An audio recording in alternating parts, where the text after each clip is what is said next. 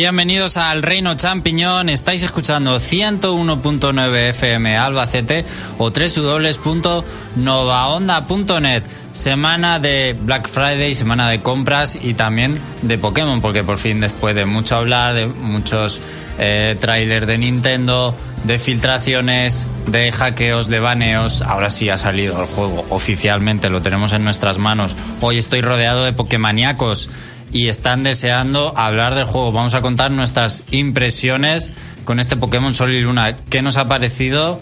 Eh, por fin, lo que más nos ha gustado, lo que no. Os lo vamos a contar. También vamos a tener Museo de los Errores de Pablo.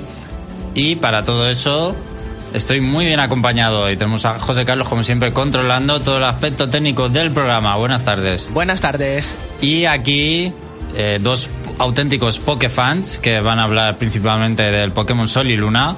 Félix. Buenos días. ¿Días? ¿O Tardes. Bueno, Buenos días, tardes. venga. Y Pablo, Muy buenas tardes. que también nos va a traer, por supuesto, el Museo de los Errores.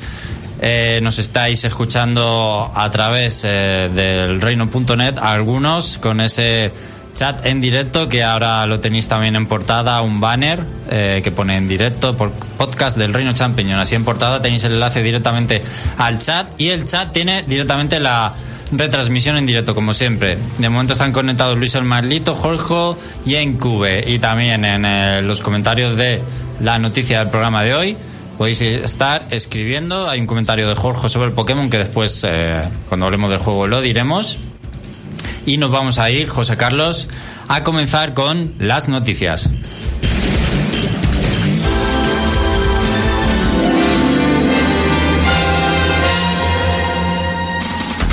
Entérate de todo lo que se puede en el mundo de los videojuegos. El Reino Champiñón te pone al día. Noticias.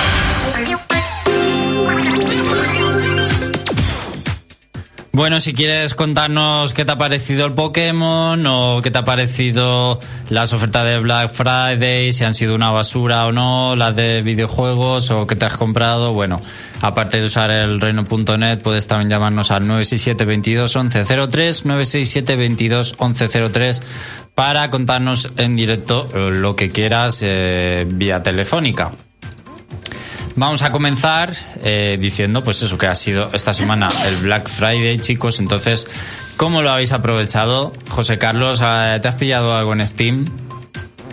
Yo he perdido la fe en Steam, lo siento mucho por, por traicionar a mis principios, pero me, re- me reservo para las de Navidad, que suelen ser más, más recortes. ¿No has comprado nada de Black Friday? No. Bueno, empezamos mal. Eh, Félix, ¿qué te has comprado de Black Friday? Yo he hecho un vistazo a las ofertas de Black Friday de la Play 4 y eran todas una basura, así que no me compré nada. Pues nada, eh, de momento 0 de 4. Pablo, Adivina, ¿yo he comprado o no he comprado en Black Friday? Yo creo que sí. No. Pues nada de nada. Bueno, pues yo la verdad he comprado. He comprado algún juego, pero no era de rebaja de Black Friday, simplemente lo vi barato. Lo único que he comprado realmente de Black Friday fue el Box Boy de la eShop en la 3DS, que estaba a 3 euros. ah, pues muy bien, y está muy bien el juego. Tiene puzzles ingeniosos y no para matar el rato, pero sí para decir, oye, voy a darle un poco al coco, está muy bien. Pues yo lo vi y dije, bueno, por 3 euros el Box Boy, pues, Pues está bastante bien. Entonces nos han gustado, la verdad es que eh, ha sido un poco, como habéis dicho, yo las he visto decepcionantes las ofertas eh, esta semana, de, en general, por lo menos de videojuegos. Incluso se dio caso de que Amazon, que no lo suele hacer, subió los precios para Black Friday. Es que siempre va el lote de lo mismo, siempre es en plan, días antes suben un poquitín y rebajan un poco, entonces en el Black Friday hacen la rebaja de, wow, qué maravilloso y qué gente más buena que baja los precios. Se quedan normalizados o si se reducen es muy poco. Mm, En general, las ofertas, además de videojuegos, todas las tiendas tenían las mismas ofertas. Si, si lo habéis visto, como que no han sido ofertas que hacían los comercios de determinados juegos, sino que han venido impulsadas las ofertas por las compañías de videojuegos. En plan, gente que. vamos, Electronic Arts, el ejemplo más claro. Battlefield, Mirror's Edge y dos o tres más los vamos a rebajar. Y estas son las rebajas que va a poner Amazon. Y eran ofertas muy corporativas. No te veías juegos que a lo mejor salieron hace dos, hace un año, hace dos años que estabas esperando a pillarlo barato y lo rebajaran. No eran así, han sido casi todo novedades con rebajas mm, muy poco significativas y que corresponden más a lo que suelen ser bajadas de precio que hacen en Navidad y que a lo mejor ya se quedan así los precios mm, para siempre, no es que sean ofertas realmente. No sé si me estáis entendiendo. Sí, que lo hacen en plan para bajarlo, pero que va más guiado por el marketing que por el ingenio de una, Claro. de una tienda, digamos. hacen la bajada en Black Friday como para incitar a que compres más, pero realmente son rebajas que hacen todos los años de juegos, pues eso, el FIFA cuando pasan unos meses lo rebajan. Electronic Arts siempre hace bajadas de precio, vamos, siempre por estas fechas. Sí, pero porque son ese tipo de juegos perecederos, porque luego como sale el, el siguiente FIFA tal o el siguiente Call of Duty, pues tienen que sacarle alguna rentabilidad, pero que esos son trucos de, de marketing, nada más. Lo que sí que voy a opinar al respecto es que Titanfall 2, parece que no ha tenido un buen comienzo a pesar de que aprendieron de los errores del primer juego, lo han rebajado aprovechando el Black Friday y la gente lo está recomendando diciendo que tiene una muy buena campaña de un solo jugador y que el multijugador ha mejorado un montón en la progresión eh, del competitivo. O sea que aquellos que les interese un juego de tiros que sea un poco fuera de lo normal, porque yo lo considero más atípico que Battlefield y Call of Duty, pues tiene oferta por el, por el modo para un jugador y por el modo multijugador. Sí, sí está bien, pero eh, la rebaja del Titanfall ha sido como la, la de los demás juegos. Que si te esperas un poco más, es que en unos meses va a estar todavía más barato. No ha habido chollazos en plan juegos a 10 euros, a 15 euros, que es un poco lo que uno espera encontrar. Han sido rebajas, pues en vez de 60 euros vale 40. Mm, eh, pues para eso como casi que me espero tres meses más y seguro que está a 20 euros o a 25, mm, por así decirlo. No ha Pues, habido eh, grandes chollazos. La cosa es que la- lo de Black Friday tuvo éxito, porque yo fui a imaginar el viernes y estaba hasta los topes de gente, vamos. Sí, porque ha calado mucho, algo que no es para nada Y no- español, por y no supuesto. mucho y no mucho que al final no compraron casi nada. Bueno, yo creo que la gente sí compra y claro, estamos hablando de videojuegos, pero hay- es en todos los sectores, ya ha llegado. Bueno, vamos a hablar un poquito de realmente de la actualidad y a ver qué se ha eh, cocido esta semana, porque vuelven los rumores de los retrasos de Zelda Breath of the, the Wild, eh, que parece ser que eh, todo apunta, bueno, cada vez hay más eh, gente que dice que el juego se va a retrasar y no va a llegar en marzo ni va a llegar para el lanzamiento de Nintendo Switch. En concreto, la señora en Twitter, eh, Laura Kate Dale, que ha dado ya bastantes eh, filtraciones que luego han resultado ser correctas, dice que el Zelda llegaría el 16 de junio para Switch y que una semana más tarde a Wii U. Como hizo el Twilight Princess, que ya lo comentamos el otro día, salió primero en Wii y después en GameCube, que era la plataforma de origen, pues algo así parecido. El tema no es si sale una semana antes o después en Wii U, sino que seis meses más de, bueno, seis meses no, serían tres meses respecto a marzo eh, de retraso para este Zelda. José Carlos, a ti, ¿qué te parece? ¿Crees que deberían hacer un esfuerzo por lanzarlo realmente en marzo? o si tienen algo que corregir en junio, va a ser peor el, el retraso que los posibles eh, bueno arreglos que le puedan hacer al juego de última hora. Pues personalmente yo creo que deberían retrasarlo. Yo me voy a arriesgar y voy a decir retraso, aunque perjudique al lanzamiento de Nintendo Switch, pero los juegos se quedan para siempre. Si, luego se nos olvida la fecha de lanzamiento muchas veces. Así que yo prefiero que perdure un buen Zelda, aunque lo hayan vuelto a retrasar otra vez, porque es lo que le pasó al Twilight Princess, como hemos dicho. Y yo tengo muy gratos recuerdos y es uno de mis celdas favoritos. Así que yo estoy a favor del el retraso, aunque les perjudique. Y siempre y cuando teniendo en cuenta que esto no está confirmado por Nintendo, que le tendrán que sacar pelotas y lo van a tener que decir en algún momento. Pero eh, yo sigo con la con el favor, bueno, a, a favor de lo que decía Miyamoto. Un juego retrasado acabará siendo bueno. Un juego que lo lanzas mal seguirá siendo malo toda la vida. Bueno, no es exactamente así la cita, pero ya me entendéis Sí. lo que quiero decir. De hecho, sí me ha venido a la cabeza que lo dijo Miyamoto no hace mucho. Pero GameStop eh, insiste en que no, en que va a salir Zelda en marzo. Eh, ha hecho una reunión de inversores, ha puesto un calendario de los juegos que va a lanzar la tienda y ha dicho no, Zelda es que lo vamos a tener en marzo. Mm, Cada vez más voces eh, disonantes y opinando sobre el lanzamiento de Zelda que es, eh, bueno, después de todos los retrasos que ya ha tenido, el último justificado para lanzarlo en Nintendo Switch, pues eh, no lo sé, Félix, ¿a ti te da igual cuando salga el Zelda o realmente lo querrías ver el día de lanzamiento de Nintendo Switch? Yo es que ya con el, con el Pokémon Sol Luna tuve ya bastante hype para años. Yo sinceramente el juego le, me- le tengo ganas, me parece interesante, pero tampoco voy a liarla porque se le trae un poco. Bueno, en cambio, Jorge dice en el foro, como hagan eso, sería vergonzoso. Eh, y yo también creo que lo que harán será saca- sacarlo, una, sacarlo una semana después en Europa. En Europa, bueno, si a eso ya estamos medio acostumbrados por una semana más no nos vamos a morir. A mí lo que me parece de verdad mal es que no esté para el lanzamiento de Nintendo Switch. Sobre todo creo que la versión porque la versión de Wii U si no fuera por Switch podría incluso haber salido ya o que salga en marzo. Creo que están retrasando el juego por culpa de Nintendo Switch. Eso es lo que más me molesta. Creo que la- los usuarios de Wii U podrían disfrutar del juego antes, seguramente. No, pues todo tiene que ser un maléfico plan de Nintendo para que todo el mundo corra a, a comprársela en la Switch por, por ansias.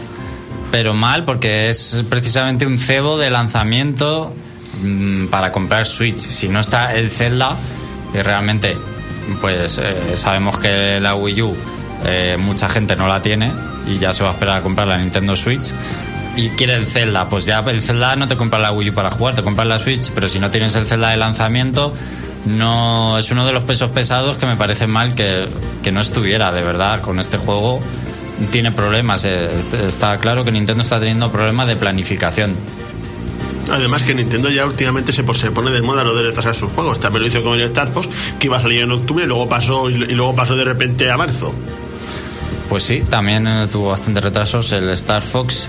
Y si Zelda, en cierto modo, sería un port de Wii U, eh, siguen pues las confirmaciones de que Wii, de que Nintendo Switch, perdón, va a ser un hervidero de, de ports y de adaptaciones de juegos de, Wi- de Wii U.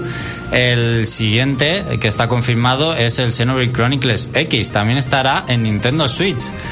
Pero ojo, este port no lo estaría realizando Monolith Soft, sino que Monolith Soft está trabajando ya en su nuevo eh, juego de rol para Switch, pero mínimo 2018. Bueno, estas cosas ya sabemos que van para largo, este tipo de juegos. Y os traigo también la confirmación de que el Lego City Undercover, que salió en Wii U, también estará en Nintendo Switch. Pero vamos a ver. Ya solo falta el, el Smash con todos los DLC, ¿no? Lo han anunciado también. Es que eso va a estar, eso yo lo doy por hecho, Félix. Me parece que la Switch es ahora mismo el catálogo es una cerdada. Es como cuando un chiquillo pequeño se ha pasado todo el verano tocándose las narices y luego lo hace todo en el último minuto. Y coge y copia lo de los demás. Es en plan, qué, qué mal. O y encima Lego City Undercover, que es de los primeros que hubo en la Wii U, ¿no? Efectivamente, y saldrá en Switch, pero perdiendo la exclusividad, porque también se va a lanzar en Steam, en PlayStation 4 y en Xbox One. Bueno, esa Está exclusividad esa no se repitiendo- pierde. Bueno, está repitiendo los mismos pasos que la Play 4, por ejemplo, ¿no? Que, que, que- que prácticamente todos, a los cuatro cosas que están chulas, son ports de juegos de Play 3. Se está poniendo de moda hacer consolas port.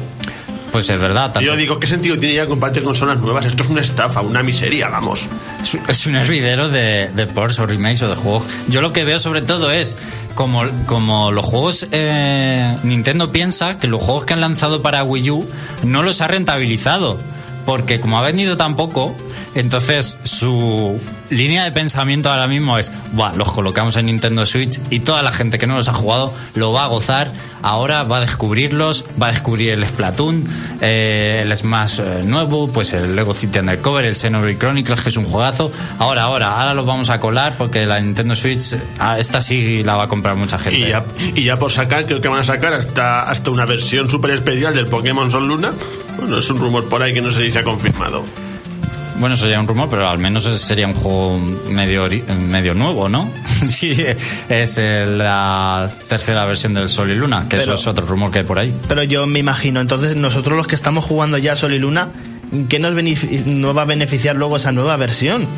Porque siempre suelen ser historias alternativas o con otras cosas. Es en plan, yo pienso que eso del Pokémon Stars o como le quieran llamar, que es lo que está sonando por ahí, ahora eso, es en plan, pues si no sacaron el Z y todo eso, yo creo que ya se debería quedar la generación esa, que hagan una nueva generación en Switch si quieren, pero ya no hagan eso.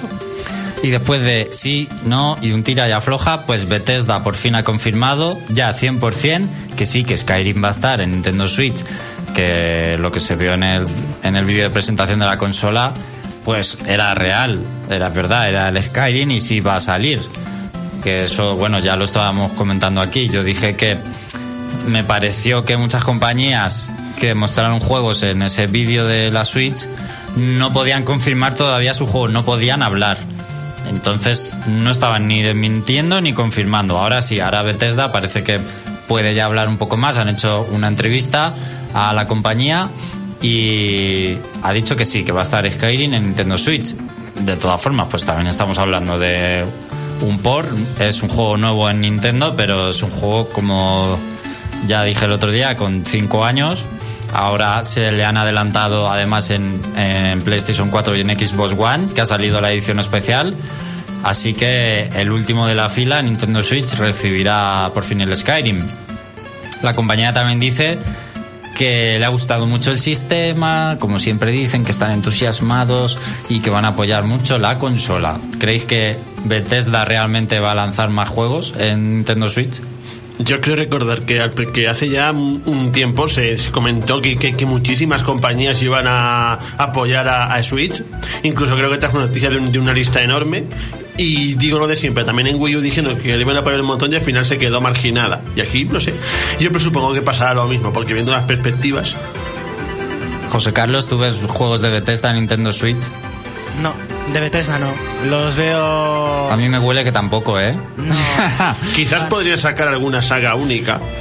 no, no, no. no, yo Sí, pero para que saquen, eh, yo qué sé, un party game o cualquier chorrada, que no los veo haciendo party game, pero Yo a Bethesda no veo que se esté toma- que se vaya a tomar en serio las plataformas de Nintendo. Lo han sacado porque es Skyrim, ya ha salido en todo. Van a sacar Skyrim para tostadoras y móviles. ya que se han puesto a hacer la edición especial, ¿no? Ya le falta Han 3DS. aprovechado para hacer Exacto. el port también a la Switch y ahí se va a quedar. Si lo rentabilizan, muy bien. Y si no, pues como no les ha costado nada porque ya lo han amortizado, pues que le quite lo bailado. Pues siguiente drama, polémica de la semana. Los The Game Awards 2016. Ay. Está la gente ardiendo en Twitter, en foros, en internet. ¿Por qué?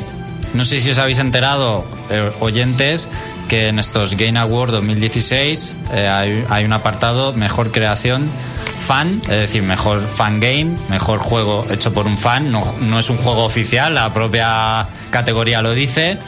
Pues aparte de un juego eh, que hizo un fan basado en, en Skyrim, es un mod y una especie de, de modificación o remake del Doom de Nintendo 64, pues es- aparecieron dos fangames muy relacionados con Nintendo, como son el Another Metroid, Metroid 2 Remake y el Pokémon Uranium. ¿Qué pasó con estos dos juegos anteriormente? Ya lo hemos comentado aquí alguna vez. En cuanto salieron eh, publicados, Nintendo los ha bloqueado, ha hecho todo lo posible por retirarlos de Internet, ha mandado reclamaciones a los autores de los dos juegos y oficialmente no se pueden obtener. Ya sabemos luego lo que pasa, pero oficialmente para Nintendo estos juegos no existen, los he intentado vetar y retirar. Bueno, pero de eso no quita que no hayan sido hechos, que la gente los haya jugado y todavía los puede obtener y jugar. Y esta categoría, que es mejor creación fan, mm, pues claro, ¿por qué no? Los han nominado a estos dos juegos. Y aún así, Nintendo ha metido la zarpa y ha conseguido que los Game Awards retiren las nominaciones a estos dos juegos. José Carlos, escándalo. Pues sí, por completo, porque la misma categoría lo dice, es un juego hecho por fans de una marca que ya existe. Igual que han hecho el remake del Doom 64 y no han venido sus creadores a decir que se retire de los nominados, me ha parecido desproporcionado por completo. Sobre todo porque no los ha creado Nintendo, sí, se está aprovechando de una marca, pero no están cobrando ni un duro por ello, son juegos de fans y que no quieren cobrar, quieren eh, han dedicado todo su amor y admiración a unas obras de ficción que les gusta muchísimo y lo quieren compartir, quieren compartir su creatividad y expandir ese mundo como ellos lo interpretan. Pablo, ¿por qué crees que Nintendo quiere hacer que estos juegos no existan en la faz de la Tierra? Porque les duele. Esa es la respuesta, porque les duele. ¿Sabes qué les duele? Que la gente ya, llevaba tiempo pidiendo un Metroid y Nintendo ha saltado con el Metroid Federation Force, que a ver, sin pena ni gloria no es el Metroid que quería la gente. Y ha venido un señor que ha tardado 10 años o los que haya tardado y un pobre hombre ha sacado un juego que ha sido una patada en las pelotas, hablando mal y pronto, a Nintendo. Por eso le ha molestado. Y el Pokémon Uranium, vamos a ver. Ya se sabe que hay 17.000 versiones piratuzas de Pokémon. Que si con no sé qué, con no sé cuántos, con bromas, modificado mil veces. Pero yo he llegado a ver un poco el Uranium y es que es una historia de esas de, pues, como lo que está pasando ahora mismo con lo de Pokémon Sol y Luna, que le faltaba un argumento y unas cosas bien estructuradas, con puzzles ingeniosos y con cosas muy creativas. Y entonces eso le fastidia a Nintendo porque ya están viendo que los propios fans ya no están diciendo a Nintendo, oye, queremos esto. Es que se pueden, se pueden autogestionar lo que quieren. Entonces, ese es un problema para Nintendo. Porque si es capaz de hacer un señor el Metroid 2, pronto puede sacar algo así como a los yooka Pronto hace un Metroid diferente y lo vende y le puedes dar una patada a Nintendo, ¿eh? En cambio, Bethesda oficialmente en su cuenta de Twitter ha felicitado a los creadores del Brutal Doom 64. Una, un comportamiento totalmente opuesto al de Nintendo que eh, eh, o sea obcecada en, en, una mentalidad súper cerrada hasta en una categoría que es juegos de fan que todo el mundo sabe que son juegos fan o sea no oficiales. ¿por qué te empeñas también en, en quitarlo de ahí? Por, por cierto me parece que esto dice mucho de la independencia de los premios. Es decir ninguna. No son nada independientes estos premios y ya los hemos criticado todos los años porque están bañados en dinero y que se ve claramente que los que ponen pasta son los que se llevan los premios, pues es que esto, más claro agua, es como si a nosotros nos dice Nintendo que retiremos el análisis que hemos hecho publicado ayer del, del Another Metroid 2 Remake o que no le podamos dar un premio en nuestro GOTI. Pues nosotros vamos a mandar a la Nintendo a tomar viento fresco, así os lo digo, sinceramente. En cambio, los Game Awards no han tenido lo que hay que tener para mantener las nominaciones. Eso también me parece muy serio y dice mucho de la poca independencia de estos premios. O sea, Nintendo que haya podido meter la mano en unos premios que no son suyos, que es que ella no los da, que se meta en un organismo que no tiene nada que ver con ella de esa manera, bueno, pues lamentable, eh, la verdad. Pues eh, José Carlos, nos vamos a ir a las impresiones de Pokémon, no vamos a descansar porque si no veo que nos va a pillar el tiempo. Y no es un análisis, pero vamos a poner la entradilla, venga.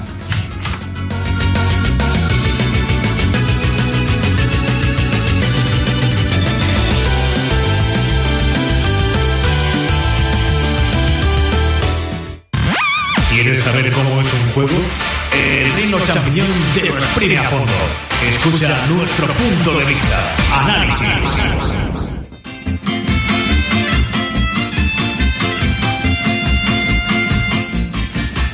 Bueno, pues Jorge dice, para que luego digan que no están amañados esos premios, cualquiera puede meter la mano. Claro, es que es obvio, no me creo ninguno de los premios de, de esa gente. Más si es tan fácil retirar unas nominaciones.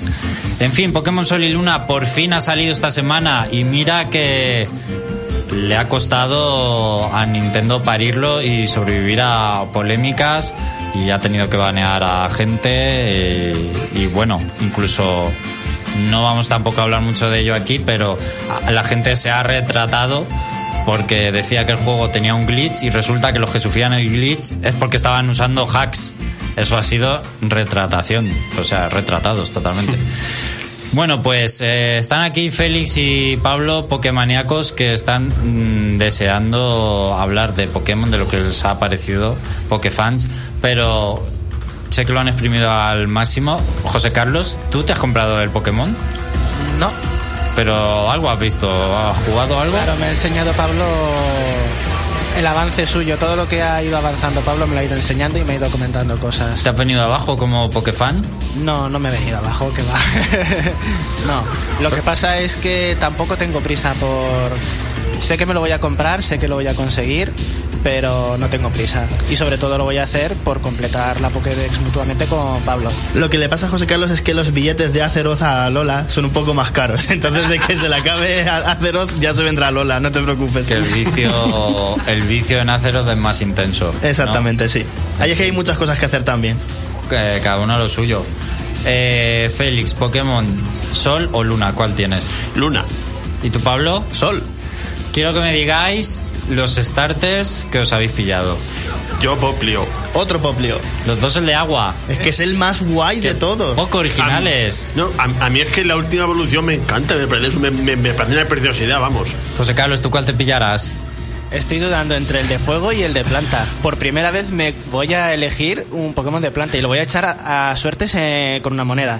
Y lo que diga la moneda. Sí, bueno, yo si juego algún día eh, me pillaré a Roulette, que me ha gustado. Aunque, ¿Ves? ¿Ves? Es que tiene buena pinta. Y Jorge dice en el chat que se ha pillado la edición Luna y con la foca. O Otro sea, Poplio, ¿ves? Los Poplios al poder, Ale, explicado. dice, además hembra que solo sale un 12%. Bueno, pues yo como, tengo, hembra, yo como es- voy yo a... est- estuve reseteando hasta que me salió hembra. Pero, Pero bueno, por Félix, favor. eres un amañador. Eh, mejor, porque cuando coja a Rowlet, pues os hostiaré a todos y ya está, porque es tipo planta. No, ahí hay un pequeño error. Ya verás como luego verás que ya de una de las primeras cosas que vamos a comentar de Pokémon Sol y Luna es que los Pokémon tienen más trampas que una mafia. O sea, no te fíes de las apariencias. Los Pokémon engañan en esta versión más que nunca. O sea, si no has visto ni has sido uno de estos tramposillos ni has mirado nada del juego, los Pokémon es que son todo menos. O sea, es un Pokémon verde, es, es planta. Mentira. Eres lo contrario o eres peor todavía. ¿Es fuego qué Sí, pasa? sí, les pasan esas cosas. Bueno, Félix, ¿qué te ha parecido el Pokémon? Yo lo primero que voy a decir es que. A ver, ¿cómo, cómo decirlo sin que suene mal? Este Pokémon se orina encima de XY, pero de aquí a Lima. ¿Es tu Pokémon favorito de siempre? Pues todavía tengo que terminarlo, pero de momento mi Pokémon favorito es el blanco y negro y, y, y este lleva buen camino. Pero eso, en comparación con lo que ha salido antes, esto está muchísimo mejor. Es que los anteriores que sí parecen una beta o algo así. ¿Qué es lo que más te ha sorprendido del juego? Hombre, para empezar los gráficos, porque yo ya estaba hasta las narices en todos los juegos de Pokémon ver cabezones por todos lados, que bueno, es inevitable por las por las restricciones que tengan las consolas, pero tuvimos XY y los personajes siguen siendo cabezones. Ahora están en 3D, están súper bien hechos y me encanta. Y, so- y sobre todo los gráficos, es todo tan grande, tan impresionante y tan poco cuadriculado. Y sobre todo que ahora, que ahora en los combates Pokémon ya no está la, la porquería esa de peanas que les ponían para, para, para determinar sus movimientos. Vamos, digo que gráficamente me han entrado por los ojos. Pero ahora ya nos hemos acostumbrado a, porque lo hemos visto en 80.000 vídeos, el Sol y Luna, pero a mí la primera impresión que me dio es que parecía un, un RPG en tercera persona como un poco genérico todo, ¿no? Como que podría ser cualquier juego de... cualquier juego en realidad. Hombre, que, yo diría que- esa estética de Pokémon, aunque estaba un poco anticuada, era muy ident- identificativa de Pokémon No, y ahora lo ha perdido. Es que, aunque ahora esté mejor y demás, la identidad la sigue teniendo. Tú ves a los personajes y dices, estos son personajes Pokémon. Es, es- no, no sé cómo explicártelo, pero mantiene perfectamente la esencia, solo que ahora está mejorado. ¿Tú también estás de acuerdo, Pablo? Aparte de eso, luego otra cosa que tiene muy bien es los escenarios. Por fin tienen una cosa que no ha comentado Félix, pero es eh, respetan donde estemos. O sea, hay cosas importantes como, por ejemplo, si estamos en un, en un campo, pero que está menos poblado de plantas y eso, está con menos plantas. Si estamos en la orilla, estaremos en la orilla. Si estamos en un sitio que tiene algún monumento o algo importante que está en la ciudad en el sitio, veremos ese monumento en el giro. Si estamos en un estadio y hay gente, estará esa gente de público. El entrenador está dando órdenes o haciendo cosas durante el combate. Entonces son pequeños detalles gráficos que ayudan a que esto sea una- un acierto positivo. Y sobre todo hay otra cosa que también me ha gustado mucho, es el hecho de que nuestro personaje ya no se mueve por cuadrículas, tiene un movimiento lateral perfecto, porque en todos los anteriores era eso, te movías por cuadraditos. Sí. Y ahora, por ejemplo, usas, usas, la, usas la, el stick en vez de la cruceta y, y se nota, y se nota bastante mejor en ese sentido. Que ya es un movimiento li- Libre. libre, por así decirlo, ¿no? Pues precisamente Jorge es lo que está diciendo ahora en el chat, que le gusta que han abandonado el sistema de baldosas. Entonces en- con el XI nos vendieron la moto en realidad, ¿no? O sea, el, el verdadero cambio gráfico Sí, yo diría es el Sol y Luna. El verdadero Pokémon de 3DS es este. El anterior, el anterior lo sacaron por los ansias mientras estaban desarrollando este. que hicieron, sí, las, las batallas Pokémon parecían más o menos en 3D, pero el verdadero Pokémon 3D es el Sol y Luna. Es que esto es un 3D auténtico. Lo, lo otro yo, yo lo veía más como un pseudo, vamos. Bueno, y la historia, porque está todo el mundo flipado y yo qué sé, mm, ¿es realmente buena o es una historia de Pokémon medio infantil? Hombre, la cosa es que no he avanzado todavía la historia como para dictaminar eso, pero lo que sí puedo decir es que el comienzo es, es con diferencia el comienzo más espectacular que, que he visto en un juego de Pokémon. Verás, en la mayor parte de los juegos, pues tú empiezas en plan, hola, soy un entrenador nuevo que llega a no sé cuántos, toma tu Pokémon. Pues no, en este pasan cosas. De hecho, pasan un montón de cosas hasta que te dan tu primer Pokémon. Eso es cierto que eh, otra cosa que tiene un aspecto muy bueno el juego es que es muy cinemático. Ya no es de esto que sa- sabes que saltaban los muñequitos y hablaban y tal. Si tienen que poner una escena en la que sale un Pokémon atacando a una persona, si hay una persecución, si hay algún diálogo o hay alguna escena de acción, esas escenas están hechas. Sí. Entonces están muy bien. O sea, lo mejor que tiene es que eh, argumentalmente y mímicamente habla el juego también. Entonces Que- es muy bueno. Que eso lo ha enriquecido la historia, ¿no? Esas cinemáticas, que yo creo que Y está además bien. que hacen el juego, como decirlo, muy peliculero, por así decirlo, porque la primera escena, justo la primera que te encuentras, nada más de en- encender el juego, puede pasar perfectamente por una película de Pokémon. Sí, es, eh, el Pokémon Sol y Luna se podría resumir con las cinemáticas eh, que podría pasar en un OVA de Pokémon. ¿Cuáles son los cambios más radicales de este Pokémon Sol y Luna, Félix? Hombre, yo diría que el cambio que más le ha chocado a la gente es el hecho de que ha desaparecido un poco el planteamiento típico en plan, soy un entrenador nuevo, pilla ocho medallas eh, en cada gimnasio y luego te cargas el alto mando. Eso Pues, hay que dejarlo claro, eso este ya no es así. No. Una vuelca de tuerca que creo que le queda muchísimo mejor. Mejor que ir recogiendo medallas. Sí, bueno, en este juego tú llegas a Alola, que es un archipiélago que está compuesto por cuatro islas. Pues tu objetivo es conquistar cada isla, y para conquistar cada isla tienes que superar una serie de pruebas que te proponen una, una serie de capitanes, que estos capitanes son los subordinados de los Kajunas, que son los entrenadores más fuertes de cada isla. Hay cuatro y tu objetivo es derrotar a un Kajuna en cada isla, que sería como el, el líder del gimnasio.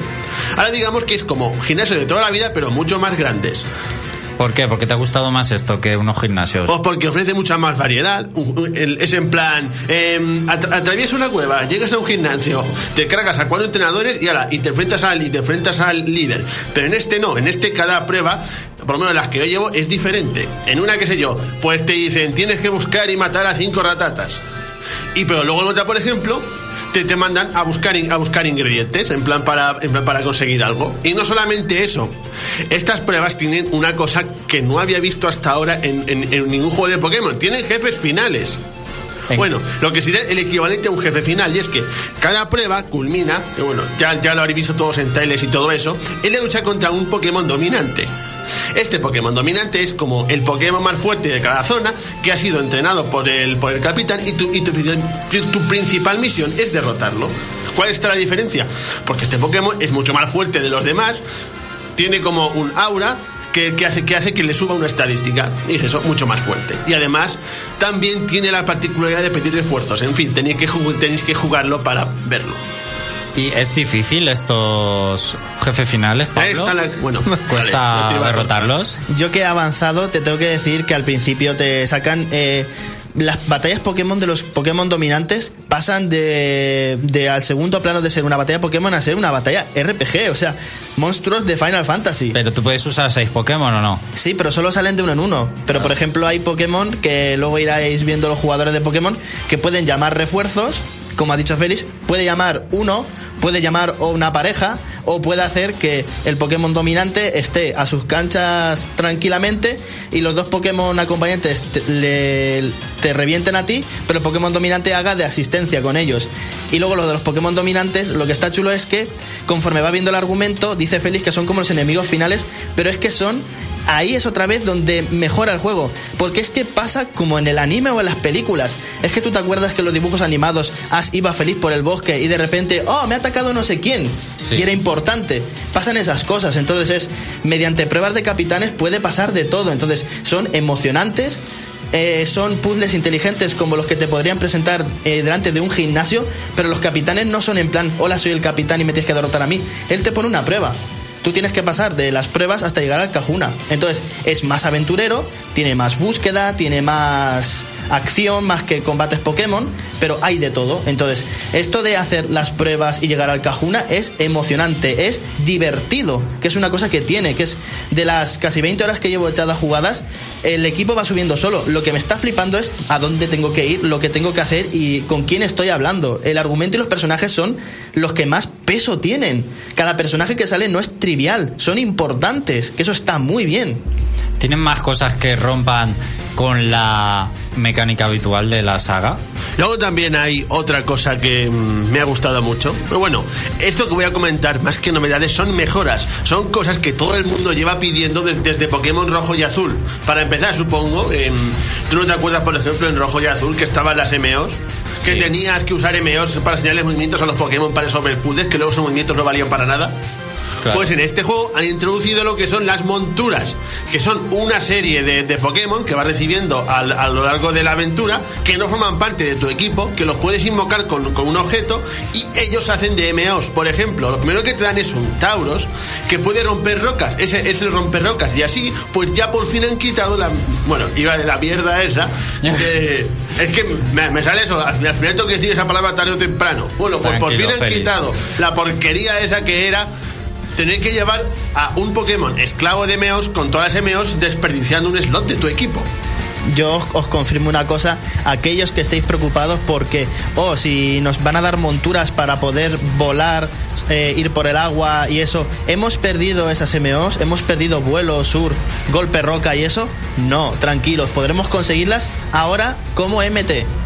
Entonces, por ejemplo, surf y vuelo son MTs, no serán MOs. Porque las Pokémonturas hacen de compañero y además que gráficamente ta- también quedan muy bien. O sea que es que es un lujazo poder ir ya viendo muñequitos en vez de sombras y cosas raras. Y eso también es bueno de cara a la estrategia para que no todo el mundo pueda poner surf a sus Pokémon y cosas así, o no, o no tiene tanta importancia. Hombre, Eso de todas para- maneras, Surf sigue estando y lo puede usar cualquiera. Sí, pero que una MT es, eh, si no me equivoco, es un inventario limitado. No, no, no, eh, ya desde hace bastante tiempo las MTs ya no Ah, caducan. Son ilimitadas. Son ilimitadas. Ah, Desde blanco y negro en Bueno, vale. Entonces ya me callo.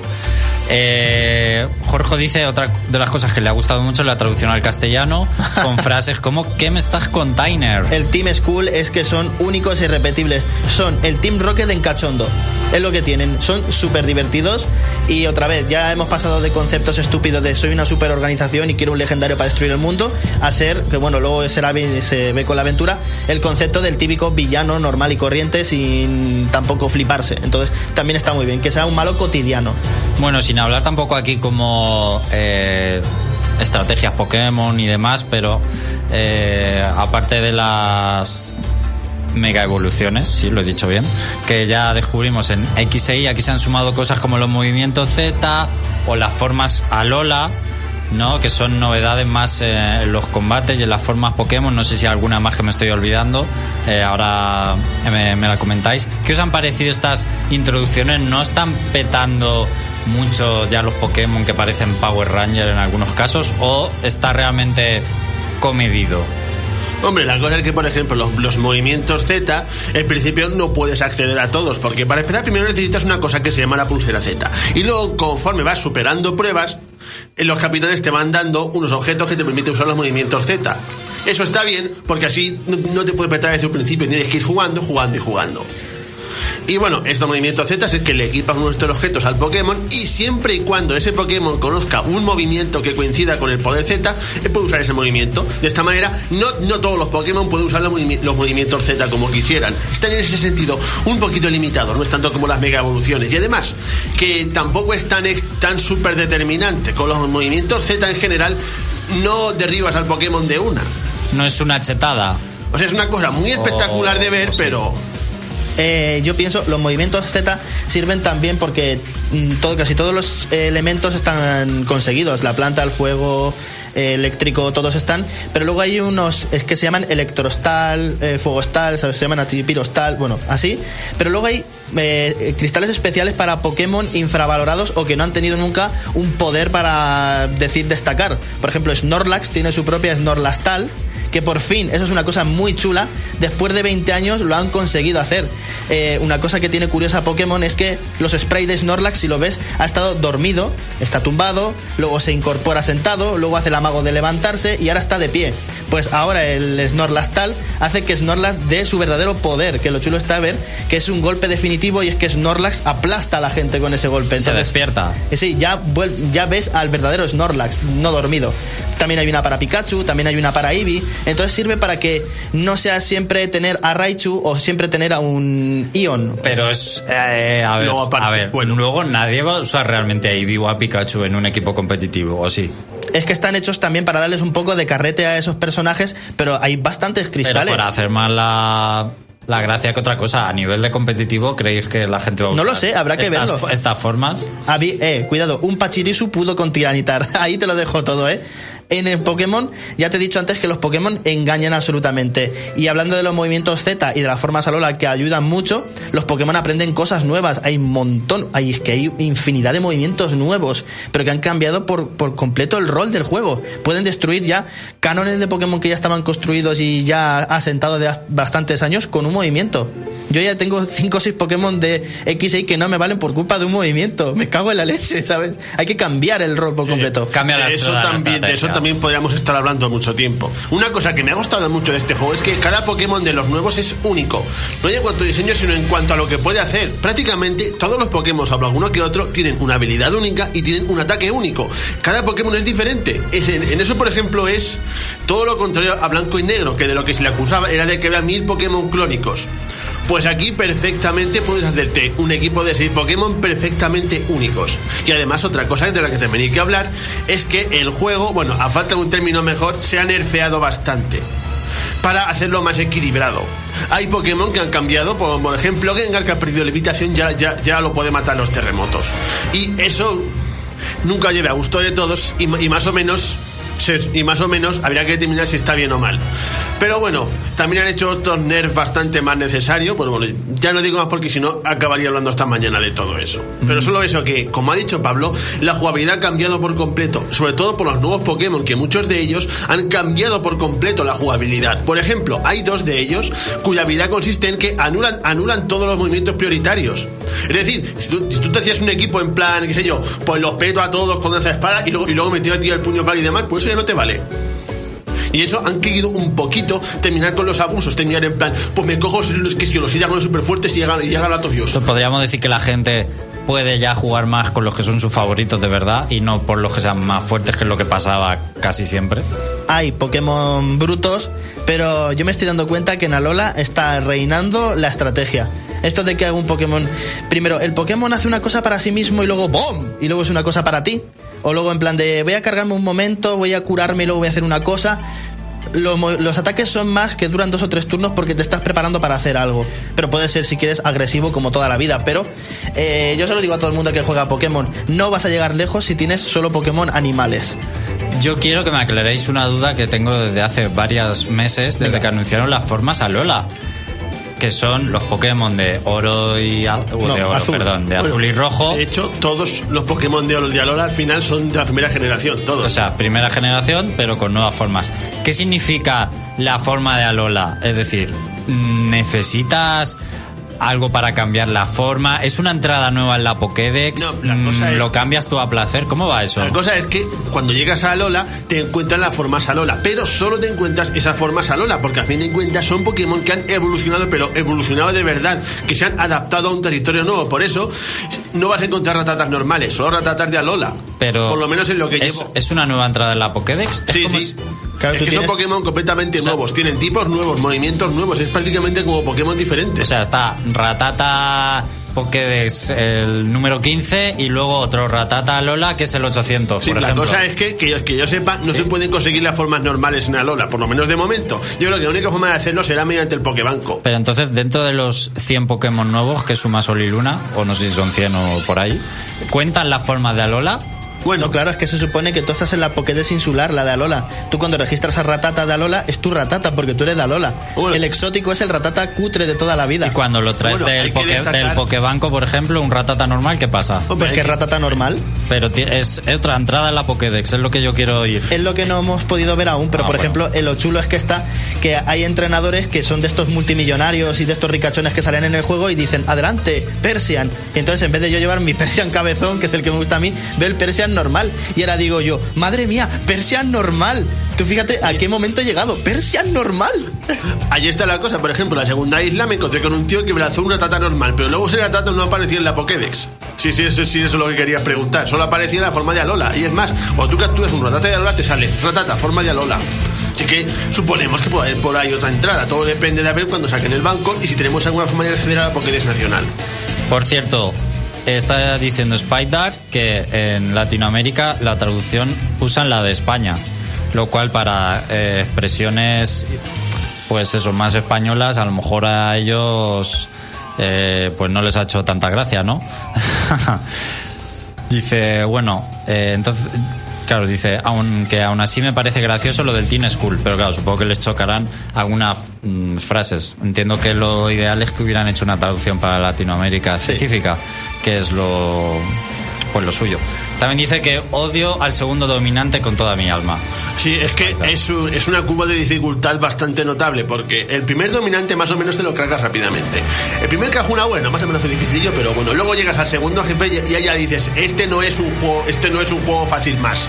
Espérate, Félix, que tú estás, te van a dejar el ojete como el bostezo de una momia con lo siguiente. Que yo le he dicho a José Carlos que de mi equipo, el siguiente dominante que te he comentado, Félix, me han caído 3 de 6. 3 de 6. Señores, llevo 20 años jugando a esto. Cuidado, cuidado. Bueno, vamos a terminar porque tiene que llegar el museo. Una pregunta a cada uno. Venga. Pablo, tú, mm, que sé que es un chico muy informado de Pokémon, ¿hay dentro de los fans de Pokémon, hay voces críticas a este Pokémon? Sí, hay cosillas que, por ejemplo... ¿Qué cosas dicen? La gente pro de Pokémon está diciendo que, por ejemplo, las formas Alola no van a ser competitivas porque en realidad solo hay dos o tres atractivas y todo siempre se basa en los tipos. Y los tipos no son siempre lo más importante. Lo de los movimientos Z lo dicen que eso tampoco les parece tampoco relevante para torneos y esas cosas. Pero a mí todos esos cambios me han gustado y me gustaría ver en torneos cosas Alola, que por eso se han inventado estas cosas, y los movimientos Z y todas las novedades que trae el juego. O sea que yo no debería quitarlas. Félix, ¿este es el juego que de verdad va a enganchar a la gente que lleva años desconectada de la saga? Ya lo he dicho antes y me reitero, este es el Pokémon de 3DS, este es Pokémon a su máxima esencia. Han cogido la saga, la han vuelto del revés y la han hecho impresionante. Yo hasta diría que este sería el juego que, el juego que deberían jugar todos los que se quieran iniciar en Pokémon, hasta diría eso. Por ahí que encima, una cosa que no he comentado es que, te- es que tiene, tiene ciertas facilidades, pero ya no da tiempo a, co- a- a comentarla. Solo eso, que lo juguéis todos, absolutamente todos. Tú también, Dan. Tú, te iba a llamar Dani, ¿sabes? Tú también, Alex. Ya, la verdad es que me llama muchísimo la atención y algo debe tener y algo habrán hecho bien para que a los que llevamos años sin jugar eh, nos esté llamando la atención comprarlo yo, porque ahora mismo no tengo tiempo, pero si no, es una compra de futuro pues bastante posible. Eh, Ya, ya no solo, y con esto terminamos, ya no es porque te invitemos porque ahora está el boom de Pokémon, que se ha pasado lo de Pokémon Go, 20 años y todo eso. Es que no es un RPG más y no es un Pokémon más, es que es una aventura que te va a gustar muchísimo, cumple como RPG perfectamente. Si te gustan los juegos de coleccionar y todo eso, tiene bastante carrete, o sea que puedes estar bastante tiempo jugándolo. Y hasta diría que te puede encantar por la historia. Yo creo que a Xavi, que también le llama la atención, y a mí, que, que nos llama porque parece de verdad un juego nuevo, una, Sí. Como que se nota que lo han reiniciado de verdad y no huele a más de lo mismo como si pasaba con los anteriores. Entonces, pasan, empezando por la ambientación y por el tema de eliminar gimnasio, esta vez que parece otro juego. Han, eliminado muchas de las cosas que ya olían un poco, por así decirlo. Bueno, pues ahora sí, José Carlos, nos vamos al Museo de los Errores.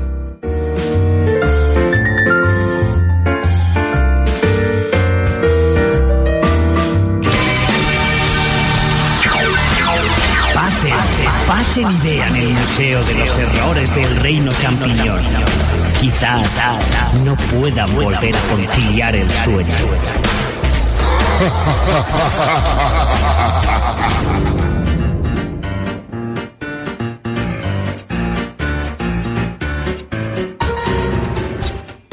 buenas tardes a todos, gente del Reino Champiñón y eh, oyentes. Bienvenidos al Museo de los Errores.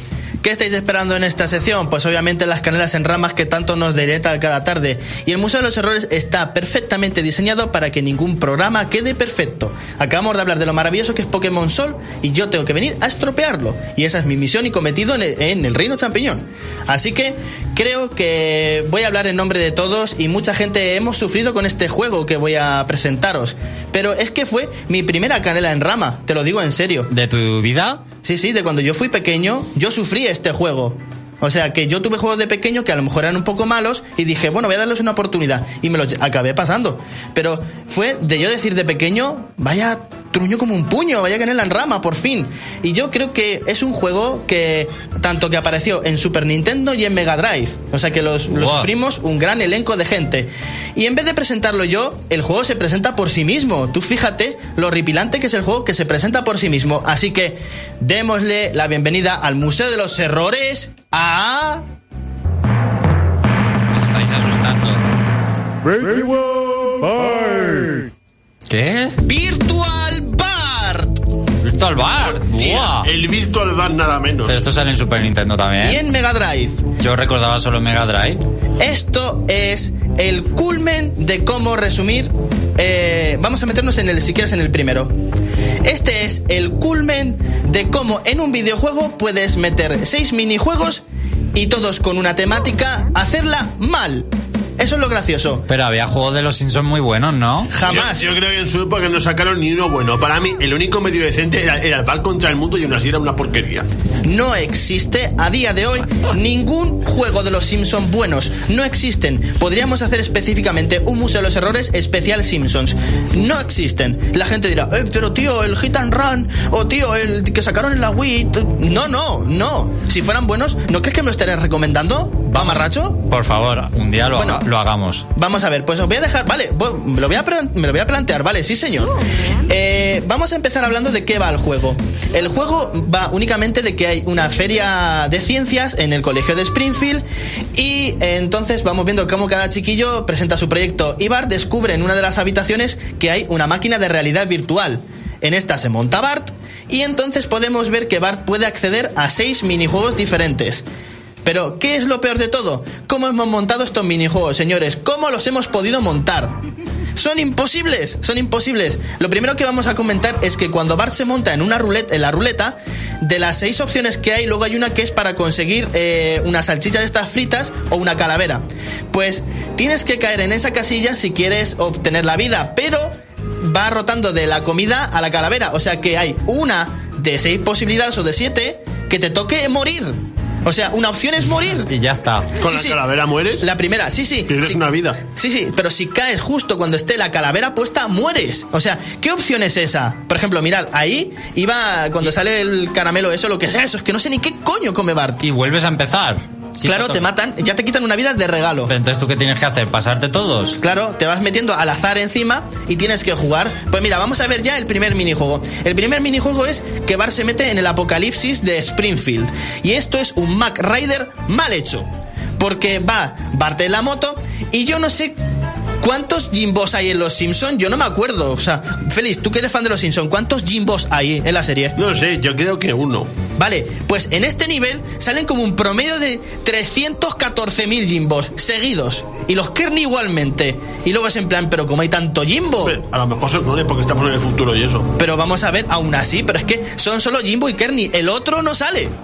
¿Qué le ha pasado al otro? O sea, ese se comió la bomba atómica también. ¿o ¿Qué ha pasado? No había Ese es el presupuesto. que los clona. No había presupuesto, Pablo. Vale, pues mirad, seguimos avanzando y es solo esto, solo eso, solo eso y tienes que aguantar. Luego hay un segundo minijuego que encima es que luego el ending y todo eso ya veréis que canelica.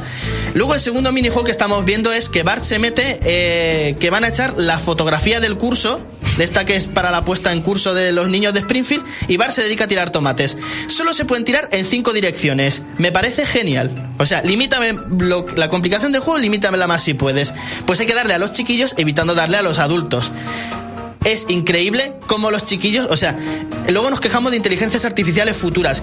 ¿Por qué los crees se acercan a los putos profesores? Es imposible. Es imposible. Encima que es. Además, es que ya una vez tiras un tomate, lo ves teledirigido. Es que no las tiras y dices, vale, le he dado a Skinner. Es que lo ves. O sea, estás, dices, voy a darle a ese chiquillo. Pero dices, vale, le he dado a Skinner, pero vamos, de entre cejas.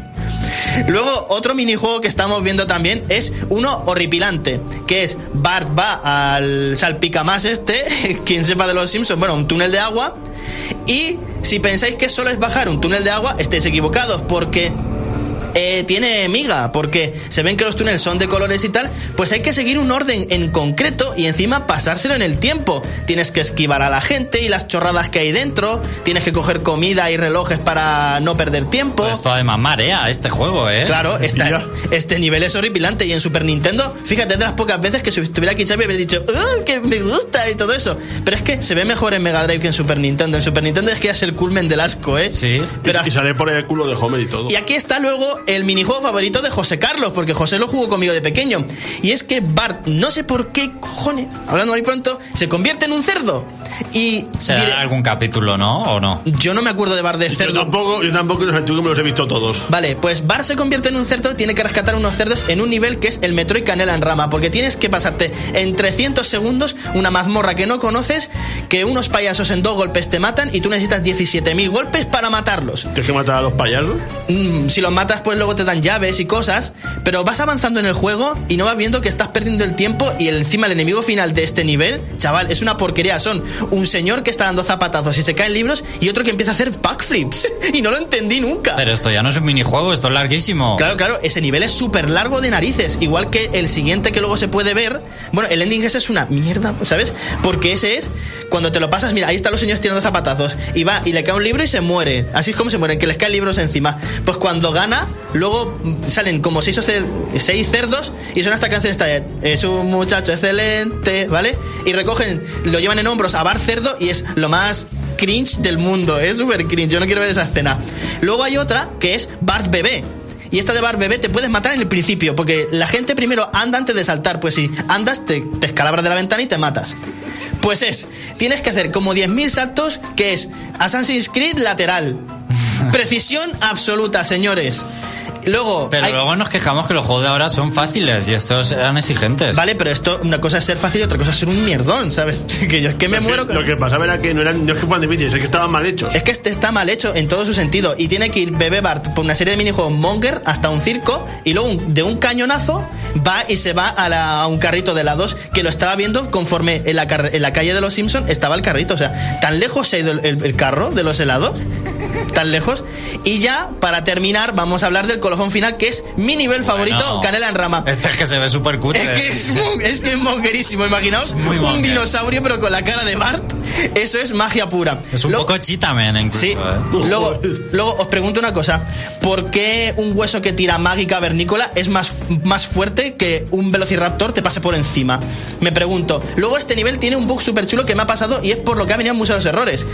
Eh, tenemos que pasar, los cavernícolas son imposibles, hay saltos de fe, si se rompe el suelo tenemos que repetir todo el nivel, pero no os preocupéis, los enemigos respawnean para que nos divirtamos más. Sale Homer cavernícola, los personajes se glitchean, o sea que encima pueden at- atacar más rápido. Y ya lo último, último, si hacemos un ataque que tiene Bart, que es un rugido final, si lo hacemos en la batalla final, mueren Homer y Moe, que son los malos finales, pero no podemos romper los bloques de hielo y se jode el juego. Y eso es Virtual Bar, señores. ¿Y cómo termina el juego? Pues que Bar se baja y ahora se monta Homer. ¿Queremos hacer un Kickstarter de Virtual Homer? Vamos a ello. Pues obviamente, amigos míos, Virtual Bar se viene al Museo de los Errores. Quedan poquitos ya para el Canela en Ramagol, pero obviamente los Simpsons vienen en forma de truño. Como un puño. Bueno, pues aquí despedimos, volveremos el sábado que viene. Gracias por escucharnos, por estar ahí. Os dejo con la mejor, os dejo con bayoneta. Hasta luego.